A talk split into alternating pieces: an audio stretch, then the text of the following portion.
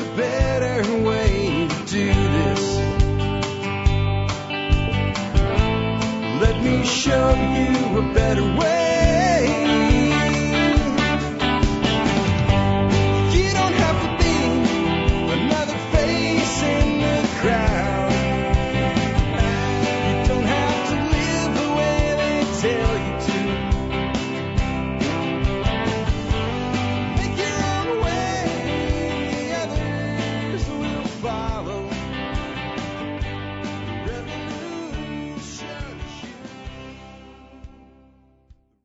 Hi, folks. This is Jack Spirko with another edition of the Survival Podcast. As always, one man's view of the changing world, the changing times, and the things that we can all do to live a better life if times get tough or even if they don't. Coming to you once again from Hot Springs, Arkansas. That's right. I'm up at TSPN, the Survival Podcast Network headquarters in Hot Springs Village, Arkansas. And I'll be here for the entire week and uh, going back home next week to pick up the last of our stuff and get on up here. It is Monday, May the 9th, 2011. And since it's a Monday, you know what that means. This is your show.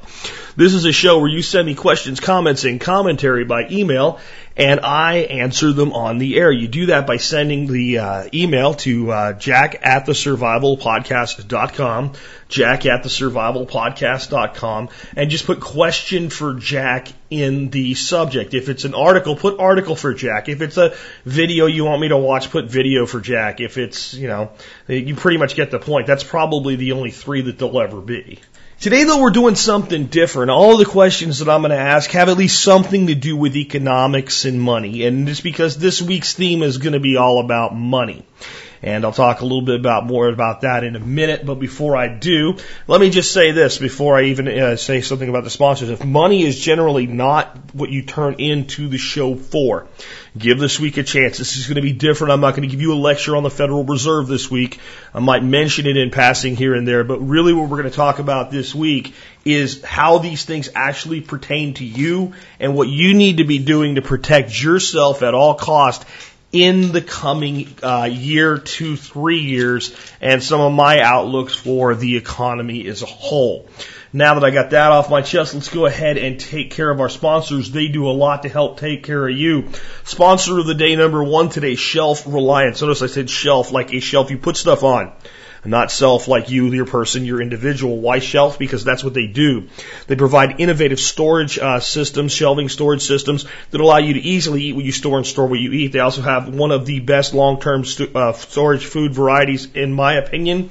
The brand is called Thrive, and if you can think of something, they probably have a Thrive version of it. Check them out today. Next up today, silverandgoldshop.com. The wonderful Mary Beth Maidmont. You know, I say silver and gold should make up to about 5 to 10% of your total net worth. I can't think of a better place you can get your silver and gold from than Mary Beth because she does a great job of taking care of her customers and she makes sure you pay the closing price on the day that you order, even if your price goes down between the time you order, let's say in the morning and the afternoon. I don't know anybody else that does that. I was actually really shocked the first time I heard it.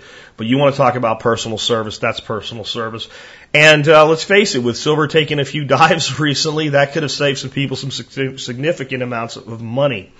Um, next up, I want to remind you to consider joining the Member Support Brigade. You do that, you get exclusive content available only to members. You support the show at 20 cents an episode, and if you are prior service or active duty military, remember email me first. I'll give you a special code with a special discount code for all people who have served or are serving. Um, and that pretty much wraps up the housekeeping. I wanted to knock it out quick today. I do have a couple more things, but don't fast forward through these because one of them you're really going to want to hear. Uh, one is I was going to do this how to save, you know, saving money, uh, coupon tips and stuff like that, uh, show that I talked about, which is where you tell me whatever you do in your home to turn dimes into dollars. I was going to do that tomorrow. But uh, I'm actually going to go ahead and do the silver show tomorrow that I've promised you, and we're going to do your uh, financial feedback stuff on how to save money on Wednesday. This is going to be an amazing show. But what that means is there's one more day for you to submit ideas. There's so much work I have to do here today in the office, and I'm going to go ahead and cut tomorrow's show today. Uh, so I've got just tons of links to format and things like that for that show. So I'm going to delay it. I also think It just might be Wednesday and Thursday. It might be a two-parter because the amount that's come in already is amazing. That doesn't matter if you have in a way that you save money in your home that you want to share with the audience. Please send it in. And remember, I never use last name, so don't even bother telling me, please don't use my last name. I never use anybody's last name unless you're a blogger and you're public or something like that. All right. Next up, how'd you like to save some money today by getting uh, some seeds for free? That's right. I'm doing an unannounced um, contest.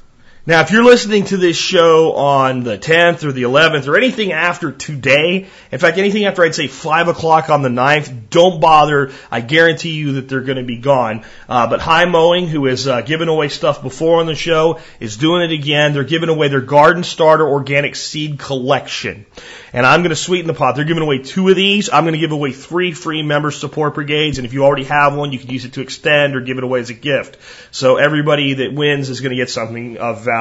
So that's five prizes that are going out today. Let me tell you what they're giving away. It's their Garden Starter Organic Seed Collection. Here's what's in it. Provider Bush Bean, Detroit Dark Red Beet, Scarlet Nantes Carrot, Market Market More 76 cucumber, high mowing mild mix. That's a, a mild uh, mustard green mix. Gourmet lettuce mix. Uh, Cascadia snap peas, Cherry Belle radish, sweet basil, and Resina calendula, which is a beautiful edible and medicinal flower. The way that you're going to be able to win this is you're going to have to actually look up the Garden Organic Starter Seed Collection. But I'll put a link in today's show notes. You can link right to it. But if you want to play this, you need to go to the Survival Podcast right now. Uh, and again, if it's after 5 o'clock on the 9th or later, don't bother. Click on uh, today's episode, and in the show notes, you'll see a link. Go through the page Scroll down on the page and you'll see a thing toward the bottom that says SKU and a colon. That's basically the part number and it's, it's HC dash something. That part number, HC dash, and then the other two letters in it, that's the code where you put that in the subject of an email, send it to jack at the survivalpodcast.com. That is the only way to play in an email. If you do it by the web form, if you put it on Facebook, if you do it in the comments, you do anything like that, you're disqualified. One email and one email only. Jack at the survivalpodcast.com. That seed collection sells for twenty seven fifty. Two people will win that, and two people or three people will win free uh, members support brigade memberships. And with that, I do want to get into your questions and feedback and stuff like that today, all with some level of an economic flair. But again, this is not a lecture on the Federal Reserve. We're not doing that this week at all. Okay. Uh, first one comes from Chris. Chris says, Hey Jack, I love the show. Look forward to your show to give me an update about what's happening in the world. I have a question about my wife's 401k. She's a teacher and has 12 different funds she can put her money into. However, there's not a 100% cash fund. This worries me because most likely the stock market is going to take another nosedive. What do you suggest we do to protect the money she has invested in her 401k without access to a liquid fund? Thanks so much, Chris. Um, I think you're just wrong, honestly, and I don't want to, you know, sound negative or anything, but there has to be in any type of account. And she, by the way, probably has a 403b as a teacher versus a 401k, which is what everybody else gets, but they pretty much work the same. There is probably in there a money market fund, and that money market fund is essentially a cash fund any account, any uh, any uh, investment vehicle, any any 401k employer provider, 403b employer provider has got to have basically a cash equivalent fund, and it's probably just got some weird name on it or something like that. Um, you might have to have her talk to HR or contact your plan advisor to identify what fund that is for you. But there is there is a cash fund in there. So, and that's the reason I brought this up is I want everybody to understand that because there's oftentimes they say get your money out of the market. There's times when I say it's just time to do that. By the way, I don't think that's the this is the time to do that. I think the market's going to do well for another year to another year and a half right now. And if I change my mind about that, I will tell you. I think there's massive liquidity pumped into the market. I think companies are making record profits just like I said they would. I don't think the economy is in good shape, but I think the stock market for the short term is in good shape for now. But if you feel you need to do it, you go ahead and do it anyway. And there always is an option because every time I talk about this, people say, but how do I do that without taxes and penalties? There is always something that is basically a cash equivalent fund. If there is not, your plan provider is in violation of the law. They have to provide that for you. And that's why sometimes 401ks and, and, and, and uh, uh, SEP uh, plans or 403bs or anything like that are great investments if you have an employer match Because I want you to think about this. Even if you have no confidence in the market whatsoever, let's say you have a 50% employer match on your first 5%. You take 5% of your income, you immediately make a 50% return, you put it in a cash equivalent, and you make, you know, your three quarters or half or quarter of a point interest. But you just made a 50% return. If we amortize that out over five years, that's 10% a year for five years. That's a pretty solid investment. And at that point, by then, maybe we've left and gone to another job. We can roll that to an IRA. We can get more control over it. I just want to make sure people understand the options that they have are not as limited as, uh, as they, as sometimes I think we're led to believe.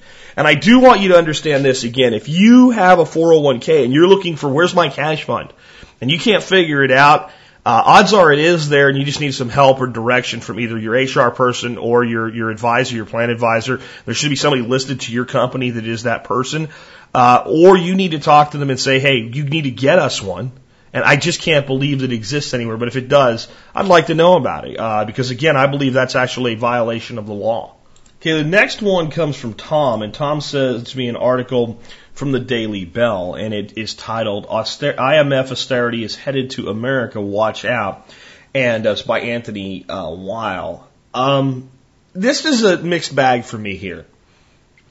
It's um, it's a little difficult to explain my, my positioning on it because I actually completely agree with the author's premise of what needs to be done, but I disagree with his concept that austerity is coming to America and uh, and and it's a bad thing is if it does. We have to start out with we we hear the term austerity all the time, and it's always a negative thing when we hear it. But we have to ask what is austerity, and there, there's really two parts to it if a nation does it. One is increasing taxes, which I am obviously uh, vehemently opposed to, with some exceptions. I think when we have over 50% of America paying zero income tax and uh, many of us are still paying significant income tax. I have a little bit of a problem with the fact that pe- there are people that pay nothing, that absolutely pay nothing, and yet get 100% of what the system is supposed to provide. But the other side of this, those people are paying Social Security taxes.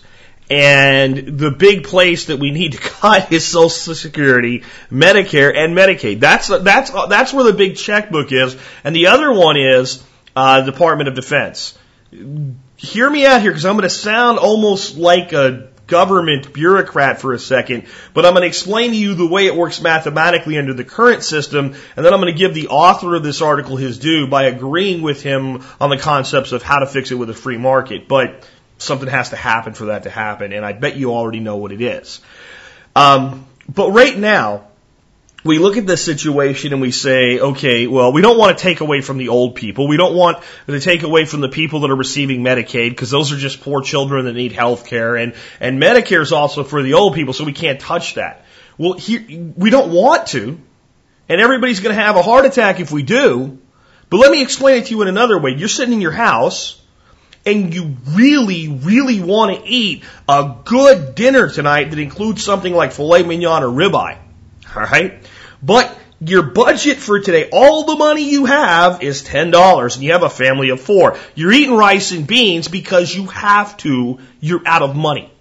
And there is a $50 trillion hole in Social Security, Medicare, and Medicaid going forward to 2050. We can't afford it the way it is anymore. Now there's various ways this can be done. One is you can do a major cut to Medicaid right? Not, uh, um, uh, no, not Medicare, Medicaid, which is the, the, the stuff that's, you know, the kids and chip programs and stuff like that. What you do is you do a major cut. You do it in a block grant. This is a Paul Ryan plan thing, and that's actually a reasonable one. big cut, chop it up into block grants and say the population of Florida is X, so you get your share, the population of Georgia is Y, so they get their share, you just go all through the country like that. You tell the states, sort it out. That would be a Republican form of government. The federal government is the one running the program on the financial level, but it's handing the money over to the states and letting the states control it. That gives you 50 laboratories so the, the state that can come up with the most efficient method becomes the model for everyone else to follow. And if you don't get it done with what you get, you don't get any more. And that will make everybody run their ship tighter. So there's some ways we can do this. Social Security, there's a lot of ways we can do this. People are living longer than ever. We can increase the minimum age. Now, it doesn't mean that we have to screw people that are five or ten years away. We can do that going out 25 years or more. so that the people that are going to be in that situation can restructure their planning with plenty of headroom. Because people in 2050 are going to live a hell of a lot longer than they're living today. Um, in spite of the longevity myth, there is some reality to it as well, but we won't go into that today. So we're just simply at a point where there's not enough money to pay for everything. Now, giving the uh, now you can read the article yourself. It's long. I'm not going to read excerpts to you or anything like that. Giving the the author his due, his statement is if we actually had a true free market, we could fix all of this without bringing in austerity. Well, the thing is, if we had a true free market, then we wouldn't be really running programs like Social Security anymore in the first place. Um, the problem with Social Security is it makes promises it cannot deliver, and the government spends the money as income today instead of money to be put back for people tomorrow. Uh, so we we really need to privatize that system. So one thing that has to, if we're going to fix this, then Social Security has to be phased out. Now people go, you're heartless. You don't want to take care of the old people. Oh, get off of it. Right? The old people right now are have, and the people that are working that are going to become old people have a big chunk of money taken out of their paycheck every single week. And guess what? Your employer matches it. Oh, that's right. You know, when you look at your paycheck and it says social security tax, you see that big number, and for some of you guys that are under $50,000 in income, that's more than you'll ever pay in federal income tax. Guess what? Double that number because if you work for me, I had to pay the same. So if we weren't sucking that money into our government, we could take that money and we could allow the person that has it to control it themselves. We could even come up with a government pension program if we really wanted to, but actually let the person manage their own money inside of it and not let the government put their greedy little fingers on it. Amazing what we could do. We could even come up with a government program like that that said 2% of your money or 10% of your money that goes into this will go into uh, U.S. treasuries or something like that if we wanted to keep the current system alive, which I don't. But my point is we can fix this. Even with the current system, we can fix this. And we can t- take this massive hole and get rid of it. Here's my problem with the whole article. I don't think austerity is coming to America anytime soon. I think we're going to run the run the car off a cliff, and then we'll have austerity. I don't think anybody has the balls to fix this. So austerity coming to America. Let me put it to you this way: I wish. Now, what's the other side of this? If we're really going to fix this, I don't want to do a lecture on it because I promised not to do it this week, but we have to get rid of the Federal Reserve and the current system. In the current system, the money equals debt. The money is backed by debt. When we pay off debt, the money vanishes. I know that's hard to understand.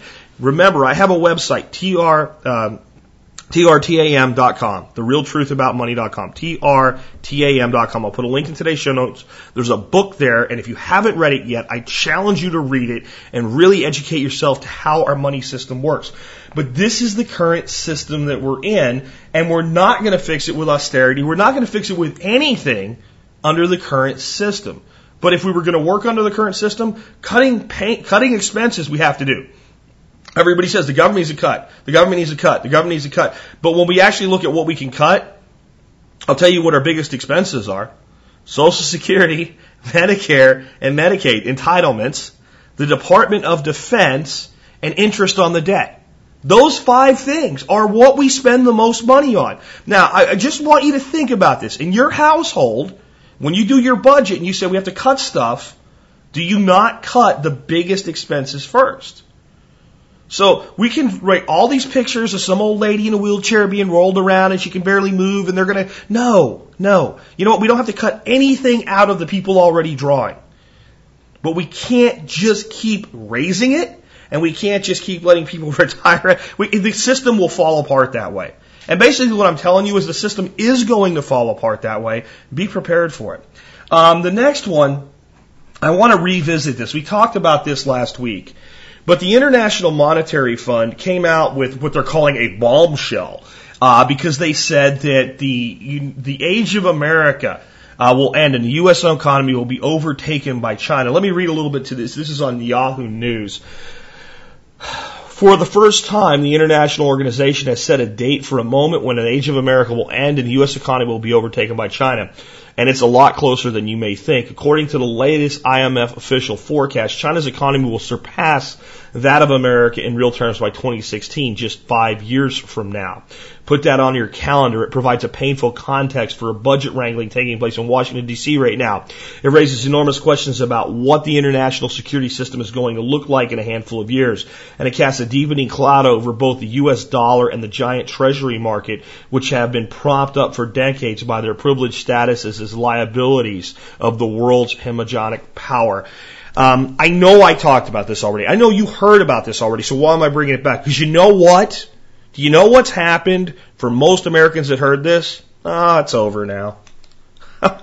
because this is how we think in America, folks. And this is why I have to go into this stuff with you and I have to talk about it, even though I know it's not everybody's cup of tea. And this is why you have to listen and you have to start preparing your life for this because the, the attention span of the average American is about equivalent to the attention span of a freaking beer bottle. All right? You cannot focus on one thing for more than five minutes before something else is there. Ooh, look, something shiny. I'm going to buy it with my MasterCard. What this says is something I've been telling you for almost three years now. That the U.S.'s day in the sun is about to be over. Now, does that mean that the whole world will fall apart when China becomes the number one economy and we become the number two economy? I mean, being number two in the world is not really a horrible place to be, but being behind China might be a little bit mm, sticky. Let's just say it that way for now what I'm trying to get across to you, because I don't think most people understand what the real meaning of this is. No, it's not the whole world explodes and, and we have a road warrior here in America. What it is is a point at which the United States no longer enjoys the privileged status. And this is what I don't think people understand. Let's say that in America today, let's say in America, uh, we decided we're going to have a new uh, currency. Right? Just to make up something crazy. Maple syrup. Maple syrup becomes the new currency. If you want to buy gas, if you want to buy Tic Tacs, if you want to buy a house, I don't care what it is, you got to pay in maple syrup. So that means that whatever you have as far as your wealth, before you buy something, you have to convert it into maple syrup before you buy it. Now, because it's actually a commodity, let's say we still have dollars around, right? We'll call them American dollars, right? And they could be maybe Canada, Mexico, the Amero, right? We'll just let it go, right? Now, think about this. Who produces most of the maple syrup in America? Vermont does, right? So Vermont would immediately have a purchasing advantage and an economic advantage over all other 49 states. Now, there might be, you know, uh, New Hampshire might do okay. Uh, maybe Connecticut, they're little, but they got a lot of maple trees up there. Maybe in New York, yeah, yeah, you got some stuff going on there. But, uh, but Texas and Florida, maple trees, I don't know if you know, you can't do maple syrup down here. We don't grow maples that way down here. You can get a maple species to grow, but the sugar maple to grow great big and pretty, it just doesn't happen just that California doesn't have. So California, Texas, Florida, Georgia would all have to take whatever their local currency is, but whenever they were engaged in interstate commerce. So Texas maybe has Texas dollars, Florida has Florida dollars, right? Or maybe in Florida they do business in oranges. In Texas we do business, I don't know, in scorpions. In, in Nebraska maybe they're doing business with corn. But whenever they want to do business outside of the confines of their state, Nebraska has to take its corn, trade it for maple syrup, and then go and do business with whatever other state is out there. That's what the rest of the world has to do right now. I don't know if you really understand that, but right now, and there's some there's some nations that are making agreements to do things another way. That's another mess altogether, uh, another sign of the times. But right now, let's say that uh, China wants to buy oil from Saudi Arabia. China has to convert their currency to dollars, buy the oil with the dollars, and the Saudis give them the oil. And then the Saudis, if they want to go back to their currency, have to convert the dollars back to their currency. You can see this gives us an advantage.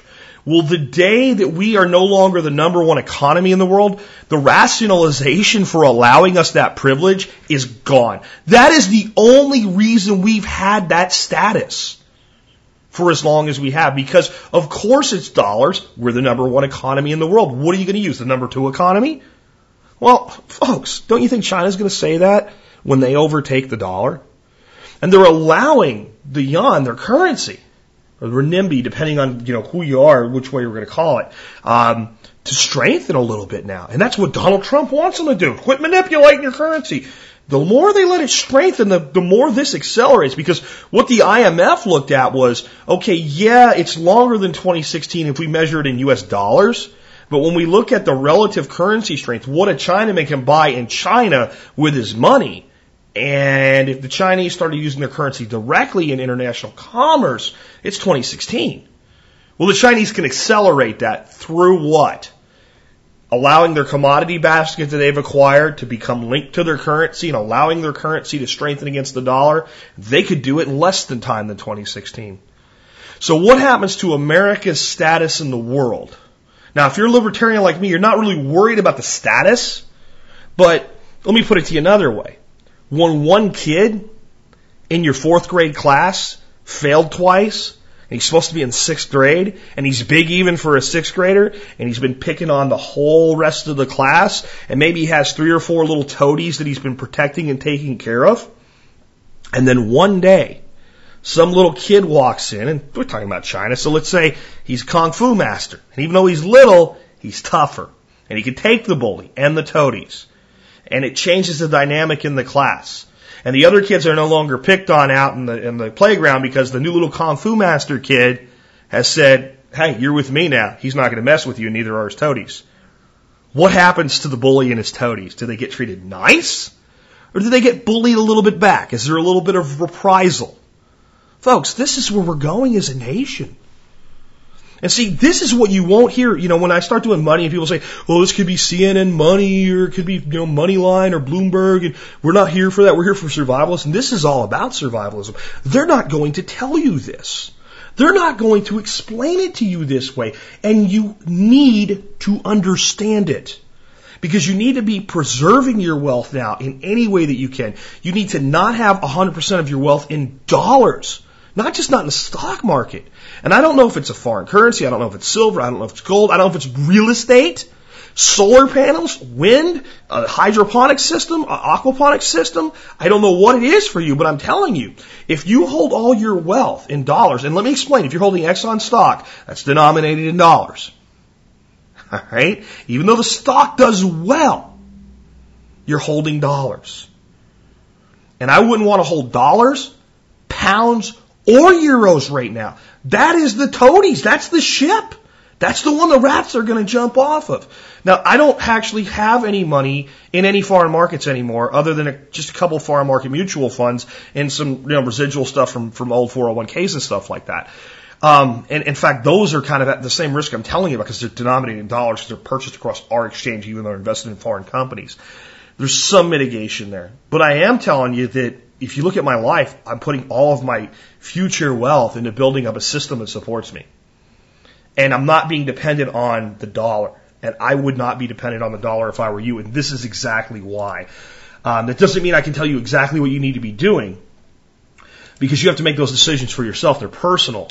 But you really need to think. Here's another question that I want to make sure that people understand. And I think that there may be some states where this is not the case, but in most states, what I'm about to tell you is the way it is. You'll need to talk to maybe a property attorney or a bankruptcy attorney uh, in your state to verify this.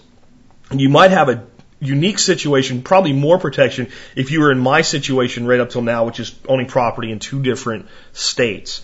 Uh, Ed says, I'm getting ready to buy my bug out location and I'm going to pay cash for it. Ed, great. Proud of you, man. But if the market takes a nosedive and I lose my house, how can I protect the bug out property? Thank you for all you do, though I may not always agree with you. You still give me something to think about. Um, in most situations, Ed, any other property you own should not be something that they can come after. You're not a business with stakeholders and shareholders. Uh, and when people talk about how a mortgage, when you walk a mortgage, and uh, you know, I, I've come down on people before for walking mortgages, not because you're to a point where you can't do it anymore. The ones I get on are the people that like they could pay their mortgage, but they decide I don't feel like paying my mortgage anymore. So for like six to eight to nine months, they just pocket the money they would be paying the mortgage with until they get thrown out of their house, and then they live flush with cash. At least it's a business decision. It's not a business decision.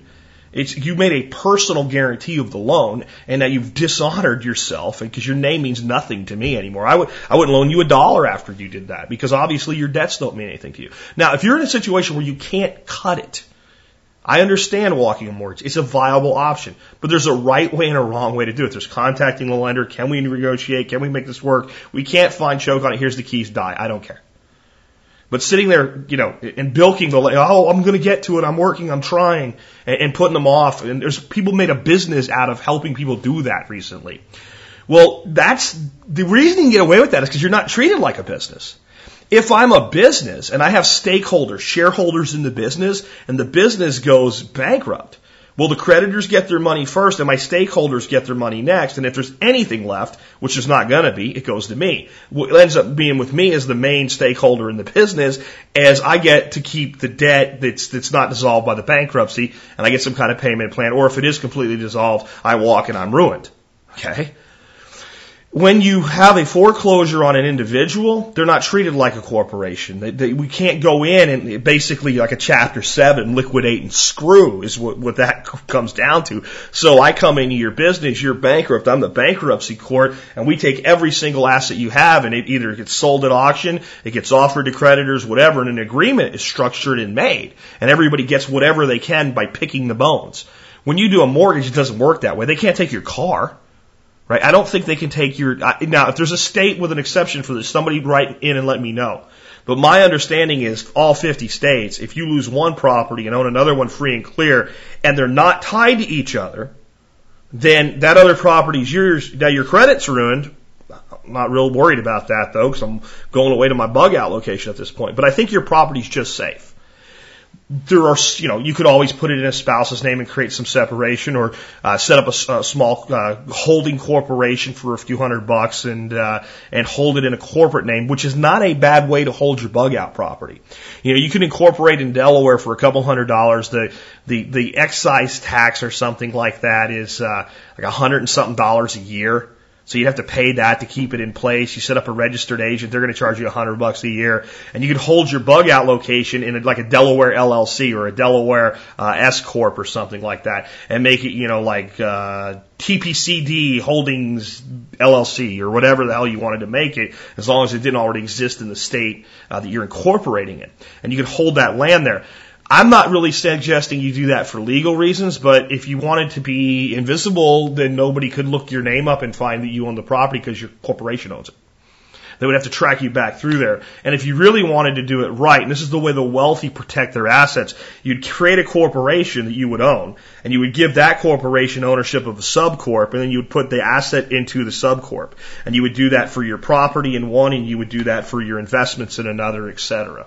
Uh, maybe you have rental properties, you would put in a different subcorp. And that way, if somebody even looks at you to sue you, it's difficult. But I just don't think you have a problem here. I don't think you have to worry about it. Again, if anybody knows of a state, or if I own property free and clear, and I have a mortgage on another property and I default on, and they can go after my existing holdings, please let me know. I don't think that exists.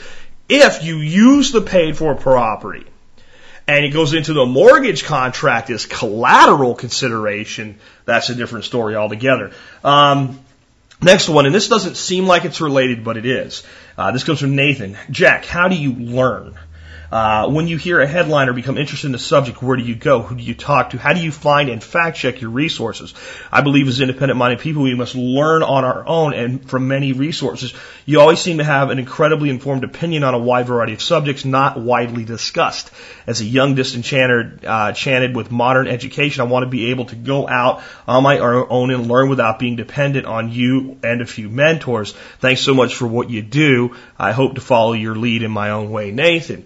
Um, well, if I didn't tell you it was the internet, then I would be lying because the majority of my information comes off the internet.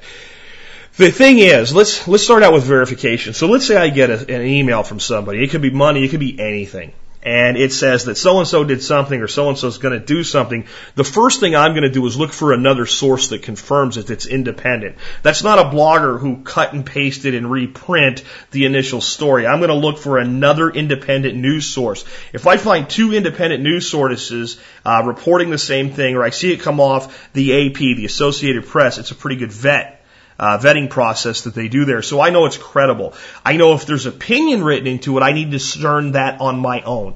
All right. Which kind of brings me to the next thing. I think verifying things is very easy. I, I want to throw out like a public service announcement here today. If you get an email that says Obama is going to freaking redecorate the, the White House in Muslim garb or some other crap like that, please use things like factcheck.org and Snopes. I know that they have people that own them and have kind of a liberal bent, but in, in general, they're pretty accurate as to whether things are actually going on or not. Now, this is not the, you know, the birth certificate controversy. That's, that's different different, right? Because that's at a, uh, a national level. But a lot of these emails that go around that say, you know, 52 children were forced into marriage with, with, with Muslims in, in Jordan or something, that was all crap, right? So check this stuff just by putting the title in and then the word Snopes in Google and see if there's a Snopes article on it, see if there's a fact check article on it. I think it's important that we don't just forward those emails because, and here's why. I think they hurt your movement, whatever your movement is. When you forward crap like that and a year later it comes out to be bullshit, anybody that brings up the legitimate piece of it is just thrown out. That was like the, you know, the, the, uh, H, H, H, S57D or what H570, the, the Food Modernization Act, the stuff that was going around that on it was complete crap. The main reason that bill passed is because all the opposition to it had their heads up their ass. So I think it's very important that we fact check, and I generally use Google and I look for opposing opinions. Even if I agree, I want to see the opposing opinion and what it's based on. And then there's this thing called common sense, and I think it's the most important component of it all. And what I'm saying is that when somebody, when I'm reading something and it just doesn't make sense, my bullshit detector goes off. And then I become obsessed with proving that I'm right, that I feel that, that this is wrong. And that quest is going to either lead me to, uh, you were wrong here, Jack, and here's the facts, and this guy's right, and this is what it's based on, or it's going to lead me to justification for why I think it's, the guy's full of shit. And again, this is not really about opinion. It's things that are the beyond opinion. Like if a guy writes an article that says within the next three weeks the market is going to crash by 10%. And I look at the market right now and I go, I don't see that. Well, I'm going to investigate it even though I disagree. I'm just going to write it off. And I'm going to use Google News. Uh, I'm going to use the Google search engine.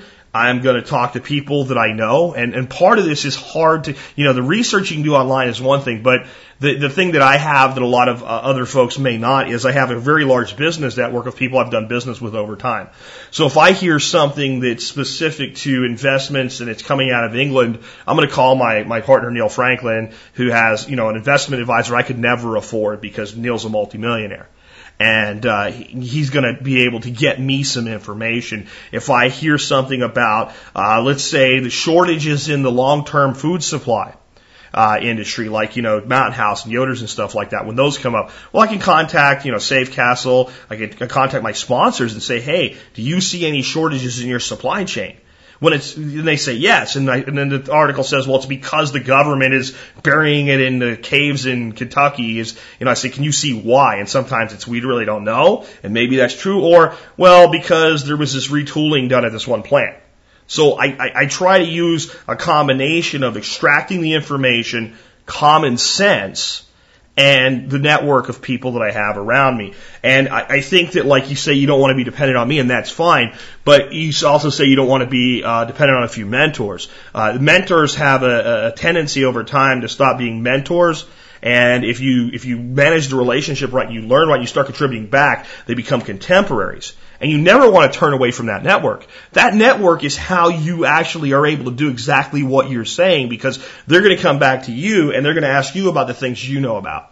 So I think you have to put that together to build a really strong program. And that's how I bring the information to you. And that's why usually when I bring you something that I'm predicting, I can do it with confidence because it's gone through that process. Um, next one, I kind of the same note. Uh, Ryan says, do you ever get tired of being right when you and everyone else wishes you were wrong? keep up the good work. And this is more on the mileage tax. I've been forecasting this forever. Uh, almost since the beginning. I've been telling you that one day you're going to have some device on your car, and everywhere you drive, you're going to get taxed based on your mileage. and that maybe it's going to start out, it's only going to be like more toll roads, and, but they're going to make it mandatory where everybody has to participate. Texas has already done this, by the way. If you want to drive on the North Texas Tollway or the toll part of, of uh, Highway 121 or any of these other places where there's tolls, you will not find a single toll booth uh, in the state that I know of anymore. They're all gone. Does that mean there's no tolls? No, no. That means you have a little thing, a little thing called Easy Pass, and they, they bill your credit card right? And it recharges whenever you're out of money and what have you. And uh, everywhere you go, they charge you. Well, Jack, what if you don't have one? Well, they have a little camera. It takes a picture of your license plate. And since Texas can talk to all the other states, even if you're from outer state, they know who you are and they send you a bill. And if you don't pay it, you're in violation of the law. So that, that, even without the little RFID or whatever, that already exists. So why would you get Easy Pass? Because it's more convenient you can manage your account online and you pay a lot less. I think it's like 25% less than people that they call it uh, zip pay or something like that. Yeah, zip because they zip off a letter and you're going to pay or they're going to zip your ass when you go to renew your tags or something like that. So this is already there. The important thing is this is actually floated by the Obama administration. I'm going to read a little of the article. I'm going to tell you what they didn't tell you. Uh, the Obama administration has floated a transportation authorization bill that would require the study and implementation of a plan that talks automobile drivers based on how many miles they drive. The plan is part of the administration's ta- Transportation Opportunities Act. Wait, I gotta stop.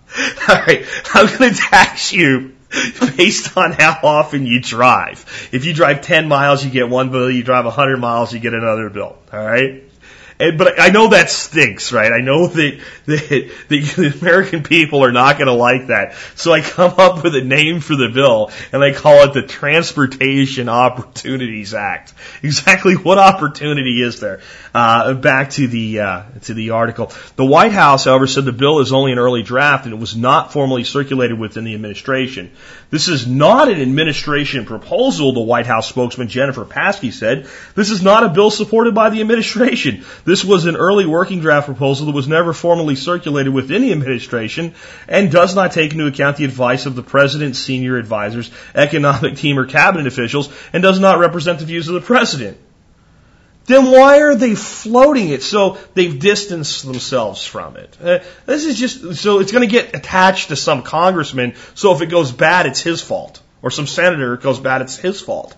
Right? So the administration shoved it in there and said, but it's not ours. We didn't do it. We didn't review it. No one looked at it. It doesn't represent our opinions, but here, let's do it anyway.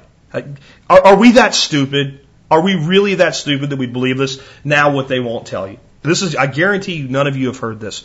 Do you know when this bill was floated by people that say they don't even know what's, they didn't even read it. It's just there. I mean, I don't know where it came from. Um, the day after, the day after Osama bin Laden was executed by SEAL Team 6, and the president was meeting with members of families who lost people on 9/11, and he was, you know, carting his butt around uh, Ground Zero. First time he's ever been there since he's been president. He decides that day he's going to go down to Ground Zero, and then somebody takes this thing and floats it into the into the Congress on a day when the news won't even cover it. You didn't hear about this on Fox News. Maybe you did later, but you didn't hear it on that day. And it wasn't a big story because they were showing interviews with people that talked to the president. And everybody was a buzz about Osama bin Laden. And what was on the news about it just was an afterthought because American people can't focus on more than one or two things at a time. And the biggest story in the world was going on, and then somebody slyly shoved it into the Congress and said, oh, I don't know where it came from. Let me read this again. This is not the administration proposal. White House spokesman Jennifer Psaki said this is not a bill supported by the administration. This was an early working draft proposal that was never formally circulated within the administration, does not take into account the advice of the president's senior advisors, economic team, or cabinet officials, and does not represent the views of the president. But it came from the administration into the con. Well, whose is it then? Where did it come from? Did, did, did, you know, was it like The Simpsons where uh, Walter Mondale was working, sweeping up the Senate floor and they paper clipped it to another bill by, you know, somebody snuck it in there? Did Lisa Simpson and Bart Simpson do this? I mean, how stupid would we have to believe, uh, be to believe this stuff? The big thing I want you to take from this though, this thing's coming And it's not going to replace the gas tax. Maybe they'll do some cutting of the gas tax or something. This is going to be a switch over over time, and eventually we're going to get nailed on both ends of it for a while, and they'll call it an incentive to get an electric car or a more fuel efficient car. Now you're being double taxed. It's up to you to do something about it, dear, dear, dear reader, you know, dear listener. It's your fault. You're the one that didn't didn't sort this out yet. I mean, this is coming. But what it actually tells us is that our government's broke. And they know they're broke and they're looking for any way to increase tax revenues. Remember, austerity we talked about earlier, that's cutting spending, but it's also increasing taxes. And on some levels, again, I wish, I wish we were going to have austerity. What our government will do is find ways to tax us and not cut spending until the ship sinks. And then all the rats will jump off and go to their mansions over in Asia, the new emerging market, and they're going to leave us paying the bill. That, and then we'll have austerity. All right. Um, the next one I wanted to talk about with you is um, related to the economy because food and money are synonymous with each other.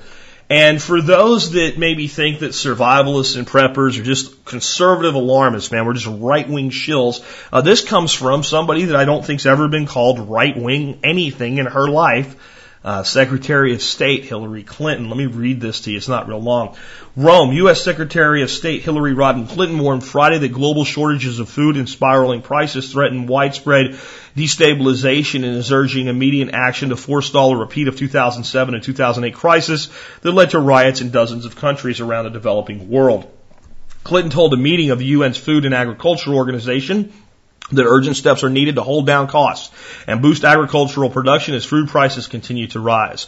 Although the situation is not yet as dire as it was four years ago, she said the consequences of inaction would be, quote, grave, unquote. Quote, we must now effectively, cooperatively, to be blunt, to blunt the negative impact of rising food prices and protect people and communities, end quote, she said at the FAO's headquarters in Rome. The UN estimates that 44 million people have been pushed into poverty since last June because of rising food prices, which could lead to desperate shortages and unrest. Clinton said the world could no longer, quote, keep falling back on providing emergency aid to keep the band-aid on, quote speaking to a room full of ambassadors to the Rome-based UN food agencies, Clinton warned that some countries have adopted quote unwise unquote policies as export bans during the 2007-2008 food crisis that that quote only made matters worse, end quote, by driving up prices and encouraging hoarding and panic buying and discouraging farmers from producing more. Uh, let's stop there. I usually don't agree with Hillary Clinton, but up to this point anyway, I agree with everything that she said, including on export bans. I think one thing that people don't understand is when a nation enacts an export ban, uh, and they said there's a shortage of rice. Well, why wouldn't this country that produces rice, it's running out of its own rice, have an export ban? Because some other country is willing to pay more than the local country is. So what the country says is, I don't care that you farmer that you can get more money for your rice overseas. You're going to sell it in the local market at the local currency, and you're going to get less money for it. So if I'm a farmer, uh, what's my incentive to produce more? Where as long as I can compete locally and internationally, I'm going to get the global price for rice. I have an incentive to grow more. See, capitalism actually works even in communist countries because people still get paid for their production what we need to take away from this though is, you know, we had this, this interruption of the food supply in 2007, 2008. And again, the microwave mentality of the American, oh, that's over. That was only somewhere else. The problem's not going away. Problem's not going away. It's only going to get worse. And at the same time this is going on, we're having increases in the price of oil. Now I said we might have leveled off. Yeah, great. Does 375 gas work for America? It never has in the past. And you watch, it's not done yet. It'll start going back up again as we have more of a global recovery, if you want to call it that, but a global increase in the consumption of fossil fuels. So th- this, this is all kind of spiraling. And, and I'm kind of building to something here at the end of today's show uh, that I kind of want you to, to really take in and understand with all of these things in context. And that is an article that came to me from Ted. And Ted says, a bit of good news for a change. Made in the USA may be staging a comeback. Study says American labor may be more cost effective than Chinese la- labor by decades end. I'm going to read this to you. I want you to feel all warm and fuzzy about when I read it, and then you know what I'm going to do. I'm going to come in there and I'm going to I'm going to ruin it for you. Um, sorry, I got to tell you the truth. New York, the Made in the USA label may be poised for a comeback, a new study argues. The next few years will bring a wave of reinvestment by U.S. multinational manufacturers in their home base, as rising wages and a strong yuan currency make China a less attractive production center, the paper uh, by the Boston Consulting Group predicts. The study published on Thursday says the U.S. reinvestment will accelerate as the United States becomes one of the cheapest locations for manufacturing in the developed world. If that came to fruition, such re- reinvestment could speed up uh, delicate economic recovery uh, that has yet to gain much traction. There is evidence that the trend has already started. Caterpillar Inc. said last year it may produce construction excavators in the U.S. facilities that are currently imported. NCR Corp brought back the production of automatic teller machines to Georgia, creating 870 jobs. Toy maker Wham-O moved production of frisbees and hula hoops from China and Mexico to the United States.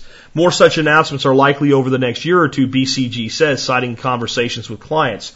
Quote, if you work the math out using today's numbers, you'd still say it's a good idea to go to China, said Hal Sirkin, a senior BCG partner and lead author of the study, to a point of indifference between producing in the U.S. and producing in China. Wages in China are still a fraction of what U.S. workers earn. Direct pay and benefits production workers in the United States are about $22 per hour versus only about $2 per hour in China, roughly 9% of the U.S. cost. But the difference is expected to narrow with Chinese worker earning about 17% as much as his or her U.S. counterpart four years from now. Factoring higher U.S. productivity rates, the weaker U.S. dollar, and other factors such as shipping costs, that difference could narrow further. Um, the study predicts China will remain a major global player, just less of an exporter to the United States. China will still export to Europe, whose workers are less able to move for jobs than U.S. workers are. whose workers are less able to move for jobs than U.S. workers are. Remember that line when I come back with my analysis. U.S. wage advantages could eventually reach a point that the European automakers will export U.S. made cars to Europe, they said. The appeal from a shorter supply chain and fewer headaches from issues like intellectual property will also help encourage jobs and production to come back to the United States, BCG said. Policy could also nudge manufacturers to make the move. High unemployment is driving state incentives to attract factories while unions are becoming more flexible. Yeah, if you don't work long enough, even your union idea doesn't sound like a good idea anymore. You can strike and get no money. Um, still, the study's thesis is based on assumptions that may not play out. One is that the supply and demand labor of China are increasingly moving out of balance. Another is that the demand for growing Chinese middle class will raise costs as factories shift to producing for domestic consumption and workers demand more pay to pay for goods that were out of reach before. Also, the yuan rally could reverse since China first loosened restrictions on trading the yuan. It, its value has strengthened steadily for more than uh, from more than 8 yuan to the US dollar in 2005 to fewer than 6.5 per dollar now. Uh, the, unex- the expected U.S. reinvestment, meanwhile, will affect some industries more than others. You want to read the rest of it, you can. Let me tell you, I mean, people right now are looking at this and going, well, this could be good. I mean, hell, if we're going to even make hula hoops in America, I mean, come on. Let's let's look at one thing here. I want to talk about one company mentioned. Caterpillar Inc. said last year it may produce it may produce construction excavators at U.S. facilities that are currently imported. Caterpillar, where where have I heard of them before, other than on the side of road construction sites? Didn't didn't Caterpillar? I mean, am I just imagining this.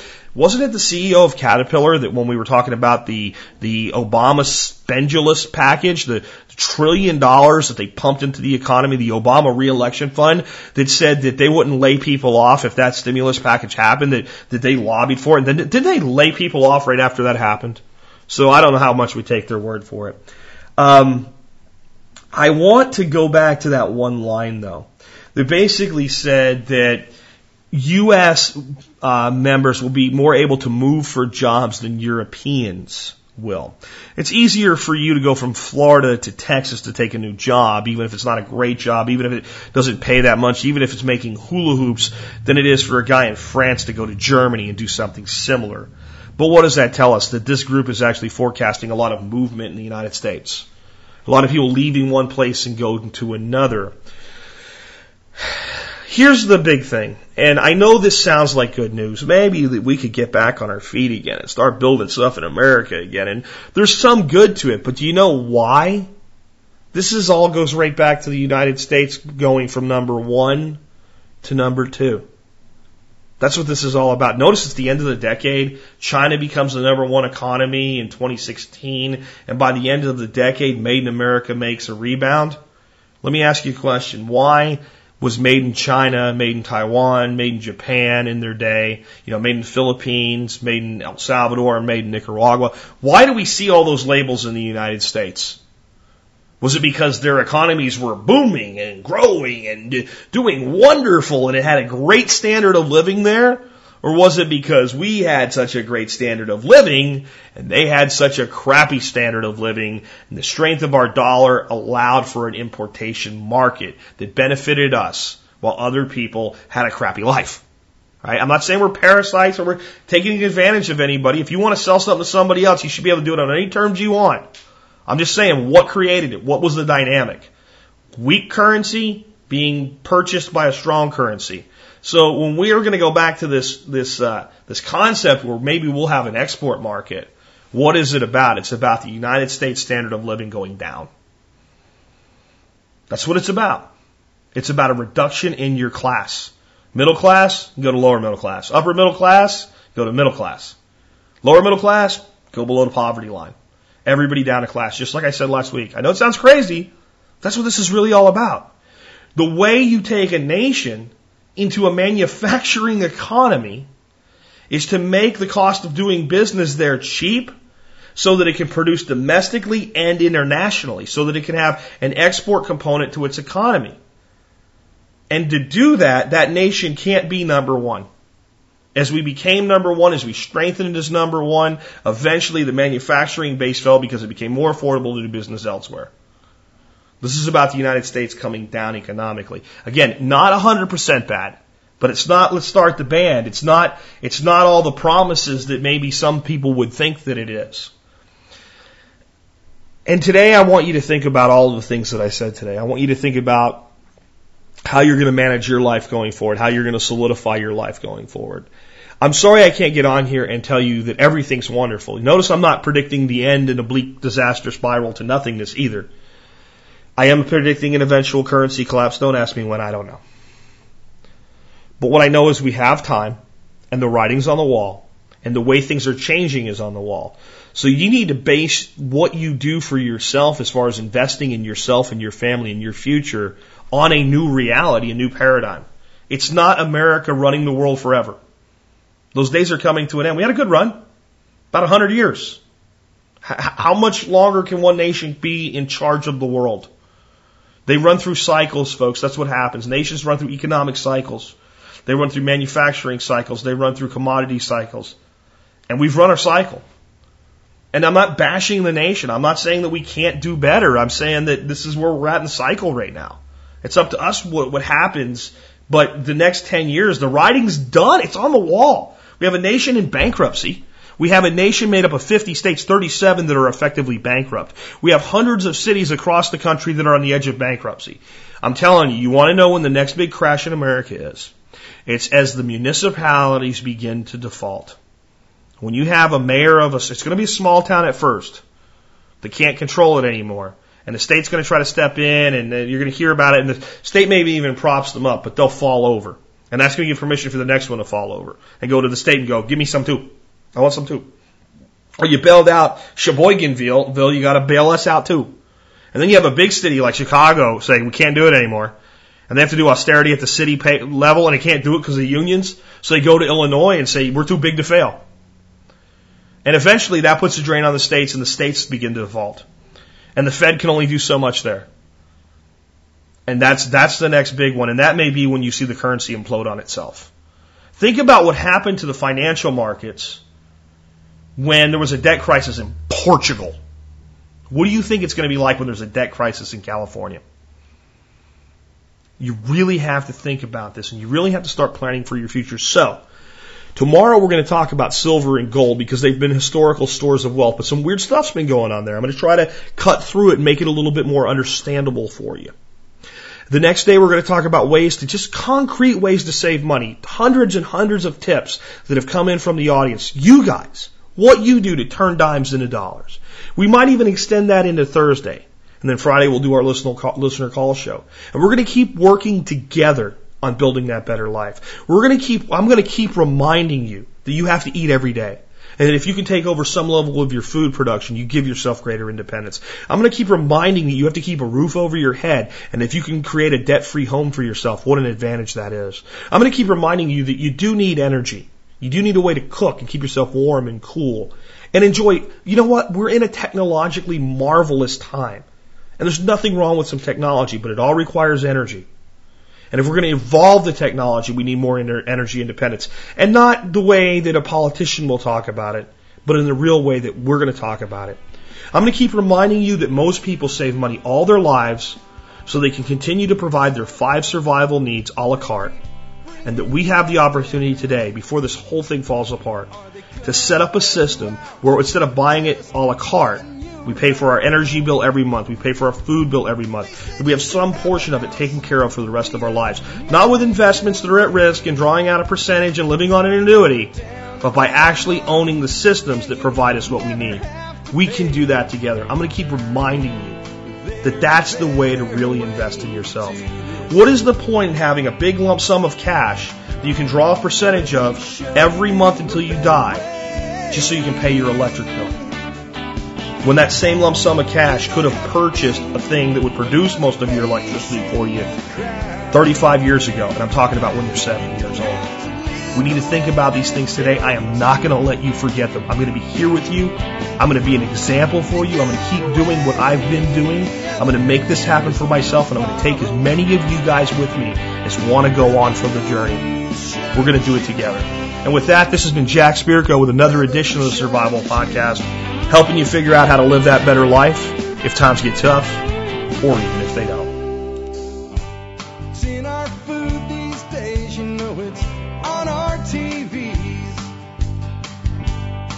Sometimes we forget we are what we eat. I don't know the answer. It's like there's nothing I can do. It's the price we pay, I guess, when we follow all the rules.